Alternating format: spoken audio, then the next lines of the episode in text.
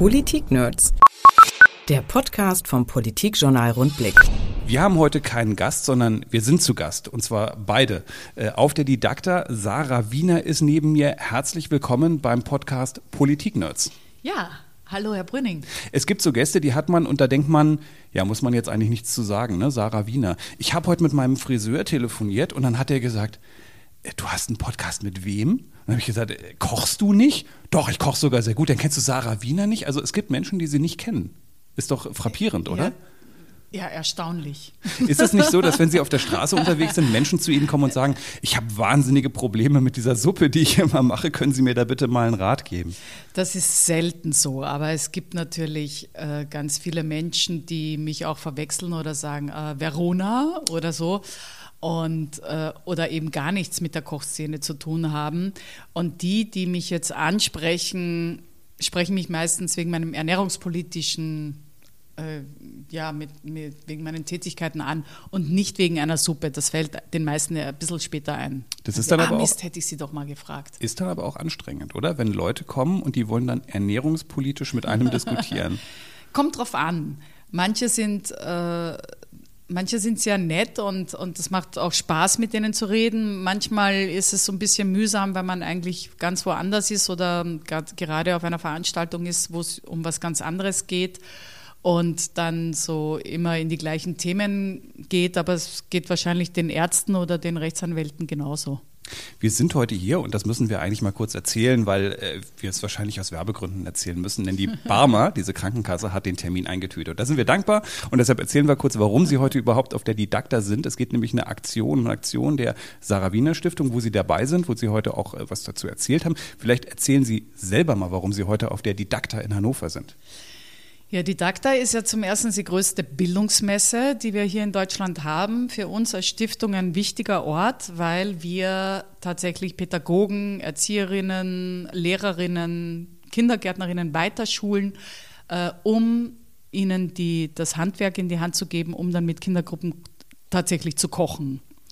Und hier treffen, treffen sich eben sehr viele und deswegen ist es genau der Ort, wo äh, wir mit der Barmer Krankenkasse einen Stand haben und unsere Ernährungsinitiative Ich kann kochen vorstellen und befördern wollen, weil wir noch viel, viel mehr Botschafterinnen brauchen, die äh, mit uns äh, kochen wollen und Kindern Kochen beibringen möchten.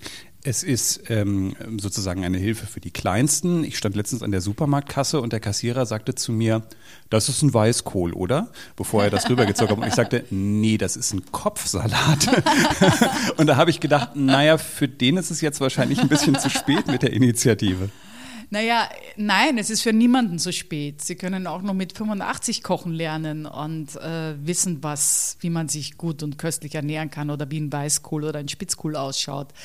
Nur treffen wir diese Menschen nicht im Rudel und auch nicht durch äh, bestimmte Treffpunkte wie ähm, ja, Schulpflicht, Kindergarten, wo einfach alle Schichten aus der Gesellschaft zusammenkommen und die Schere der Ungerechtigkeit auch äh, ein bisschen mehr geschlossen werden kann.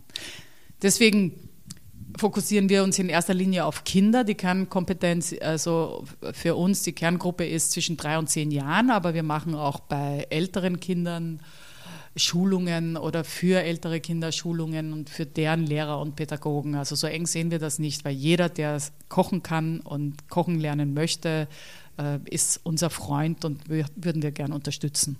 Sie haben vorhin so was Schönes gesagt, wir werden fremdernährt. ähm, das ist das, was äh, im Prinzip das Ergebnis dessen ist, dass wir nicht mehr so genau wissen, was da eigentlich in unserer Einkaufstüte ist und im Zweifel ist es dann ohnehin verpackt und wird einfach nur zum Aufwärmen in den Ofen geschoben. Was macht das sozusagen mit uns? Wo sehen Sie auch den gesellschaftlichen Nachteil, dass wir irgendwie mit diesem Kochen ganz oft nicht mehr viel zu tun haben? Ich glaube, es hat sehr, sehr viele Aspekte und alle äh, Aspekte, die ich sehe, die unsere schwerst verarbeitete Nahrungsindustrie generiert, ist ein Grund zur Trauer und ein Desaster. Das fängt damit an, dass ich glaube, dass man auch melancholisch wird, wenn man nicht mehr verbunden ist mit der Erde unter seinen Füßen.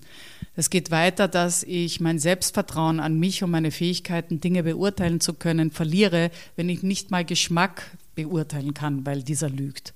Es geht darum, dass ich nur noch das essen kann, was mir andere anbieten, die nicht mein Glück, meine Gesundheit, meine Sinnlichkeit in den Augen haben, sondern ihre Gewinnmaximierung, weil sie nur damit Geld verdienen möchten.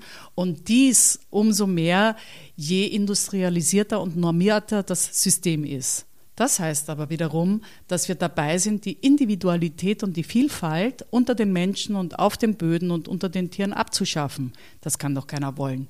Und plus werden wir auch noch langsam vergiftet. Die Anzahl der Pestizide ist so immens und die Wirkung ist so wahnsinnig groß und vielfältig und nicht untersucht oder kaum untersucht.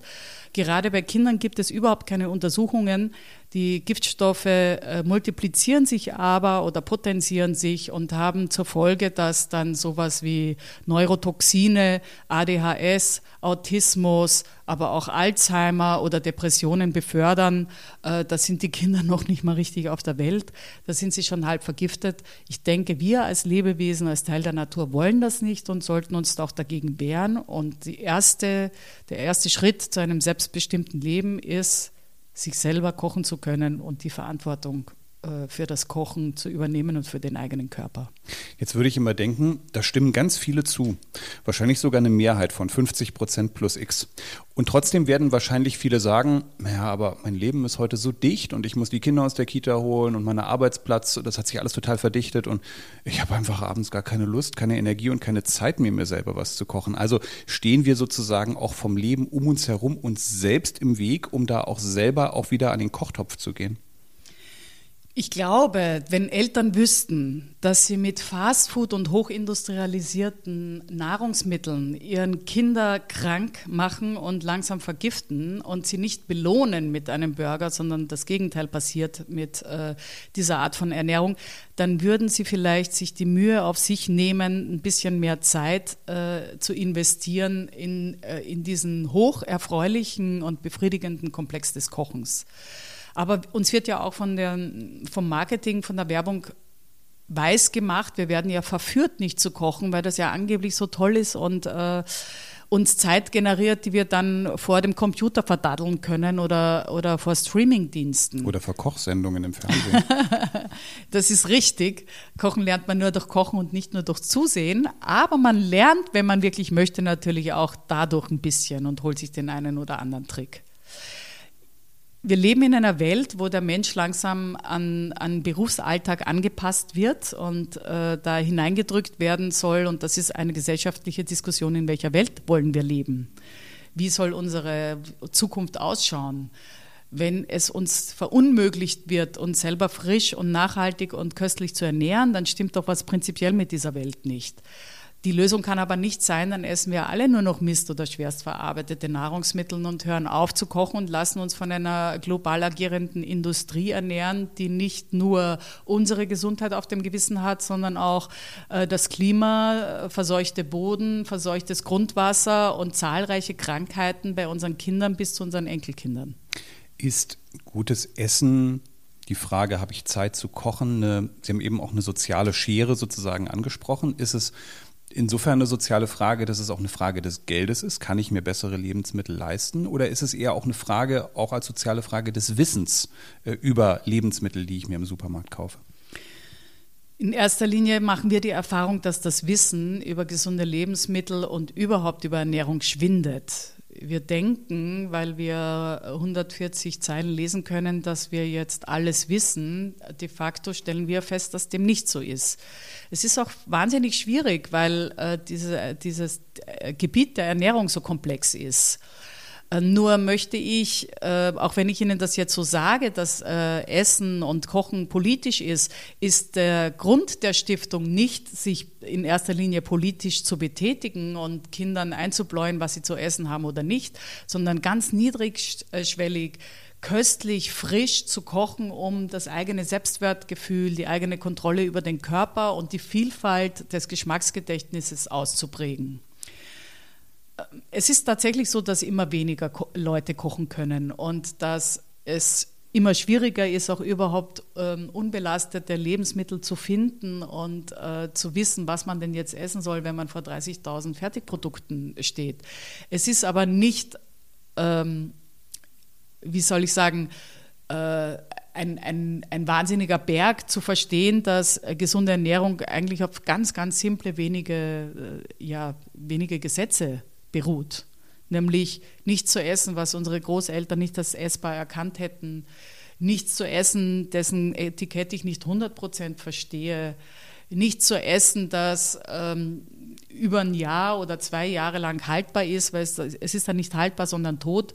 Möglichst unverarbeitete Vollkornprodukte essen, weil dort die ganze Kraft ist, möglichst natürliche alte Rassen befördern und alte Sorten und ähm, möglichst frisch zu essen, regional und saisonal. Wir haben natürlich gerade festgestellt, dass wir im Vorteil sind, weil wir ähm, mit der Weitsichtigkeit ohnehin nicht mehr lesen können, was auf den Verpackungen steht. Das heißt, äh, am besten essen wir gar nichts mehr, wo irgendwelche Zettel drauf sind. Das ist für uns definitiv zu gefährlich. Ähm, es gibt ja so einen Auslöser, auch bei Ihnen muss es ja einen Auslöser gegeben haben, warum Ernährung, auch Kochen für Sie so eine wichtige Rolle gespielt hat. Wie war das bei Ihnen in der Kindheit? Wurde da viel gekocht? War das wichtig zu essen, auch was auf den Tisch kam? Wissen Sie, Herr Brünning, es ist ja so paradox. Als ich klein war, ich komme aus einer armen Familie, waren Fertigprodukte so immens teuer, dass das nur was für die Mittelschicht oder für die oberen äh, reichen Leute was war. Da wurde noch, also da hat eine Dose Gulasch noch das Dreifache gekostet. Das heißt, ich hatte das Glück, arm zu sein und selbstgekochtes essen zu müssen, sozusagen.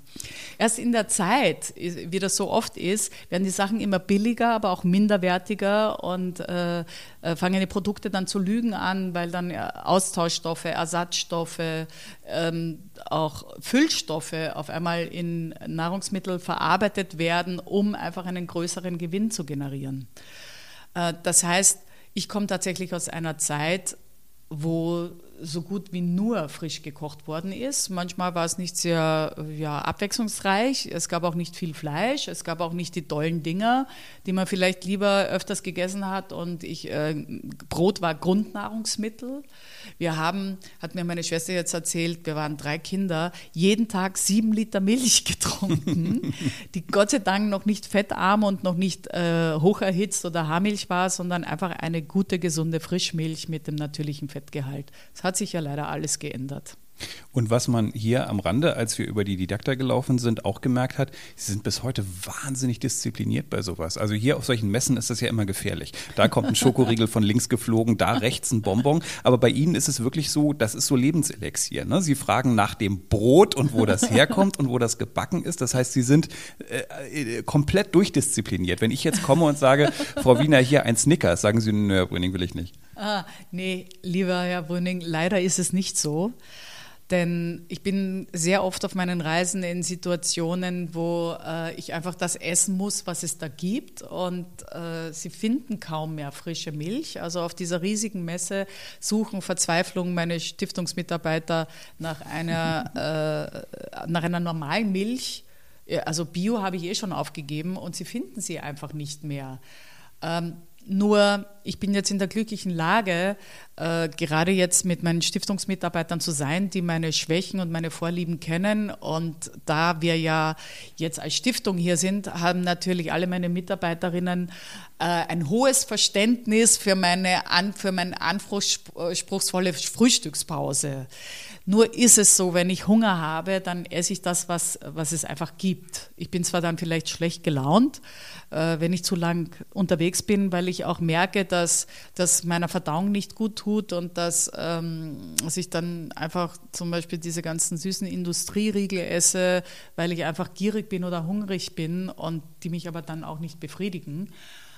Aber wenn ich es vermeiden kann, dann wäre ich ja dumm, wenn ich es nicht vermeiden würde. Ich faste ja gerade auf Schokolade und Sie haben total Glück, dass die Fastenzeit noch nicht lange läuft, weil ich glaube, meine Laune wird in den nächsten Wochen echt katastrophal werden. Insofern. Sehen Sie, da haben Sie viel mehr Disziplin als ich. Nee, leider, ja. Das, ja. das bewundere ich ja, dass Leute dann sagen, oh, ich verzichte auf Alkohol, auf Nikotin, auf Süßigkeiten, auf die Nachspeise, auf Fleisch.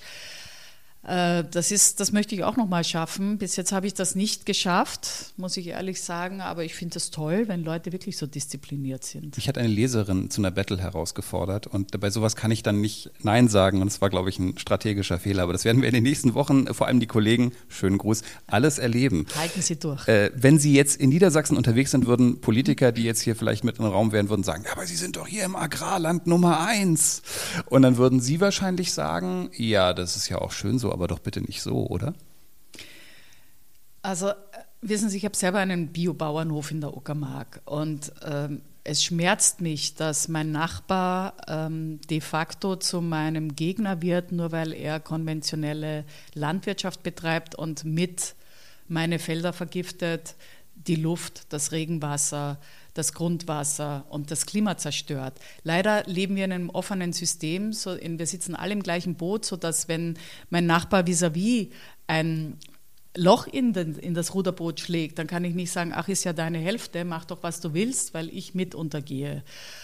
Wir brauchen doch eine Landwirtschaft, die wirklich zukunftsfähig ist und nachhaltig und die uns nicht zum Gegner macht, weil wir alle in Konkurrenz stehen, weil wir alle mehr exportieren müssen, weil äh, das, einzige, äh, das einzige Gesetz heißt mehr, mehr, mehr, schneller, schneller und äh, wurscht, was, was wir dann machen, sondern die Zukunft muss doch äh, sein, mehr Schönheit, mehr Ausgeglichenheit, mehr Nachhaltigkeit, mehr Genuss, mehr Schutz für Pflanzen und Tiere, für unsere Mitgeschöpfe.